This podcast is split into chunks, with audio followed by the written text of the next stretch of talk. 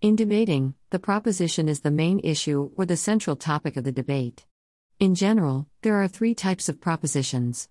The three types of propositions are propositions of fact, value, policy. Understanding the differences in these three types of propositions is important in developing a strategy for a debate. Proposition of fact a debate that is defined as a proposition of fact is a debate that is focused on whether something is true or not. For example, a debate may address the following proposition of facet Greater than Rees-Loved, human activity is contributing to global warming. The affirmative side would argue that humans are contributing to global warming, while the negative side would argue that humans are not contributing to global warming.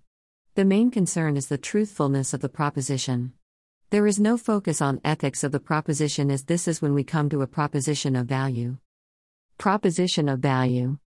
A proposition of value looks at your beliefs about what is right or wrong and or good and bad. This type of proposition is focused on ethics and or aesthetics. An example of a proposition of value would be the following. Greater than resolved, that television is a waste of time. This type of proposition is trying to judge the acceptability of something and or make an ethical claim. Value propositions can also have these other more nuances characteristics. Instead, affirming the good or bad of a proposition, a proposition of value can also make a case of one idea being better than another such as greater than Rees-Loved, that exercise is a better use of time than watching television. Now the debate is focused not on good versus bad but rather on better versus worst. It is a slightly different way of looking at the argument. Another variation on proposition of value is when the affirmative argues to reject a value, such as in the following Greater than resolved, that encouraging the watching of television is harmful to young people.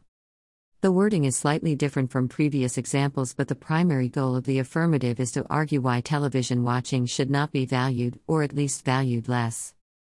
One final variation of the proposition of value is the quasi policy proposition of value. A quasi policy value proposition is used to express a value judgment about a policy. An example would be greater than resolved that mandatory vaccinations would be beneficial to school aged children. Here, the affirmative is not only judging vaccinations but simultaneously the potential policy of making vaccinations mandatory. Proposition of policy Propositions of policy call for change. This type of proposition in pushing strongly against the status quo. Below is an example. Greater than resolved that the cafeteria should adopt a vegetarian diet. The example above is using for clear change. However, notice how there is no judgment on the current state affairs. In others' words, there is not judgment that the non vegetarian diet is good or bad or that a vegetarian diet is good or bad. This is no reason why this is not a proposition of value.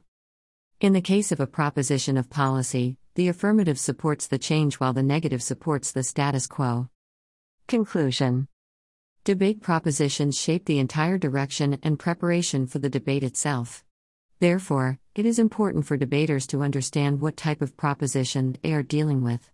In addition, for teachers who are creating debates, they need to know exactly what they want the students to do in a debt when they create propositions.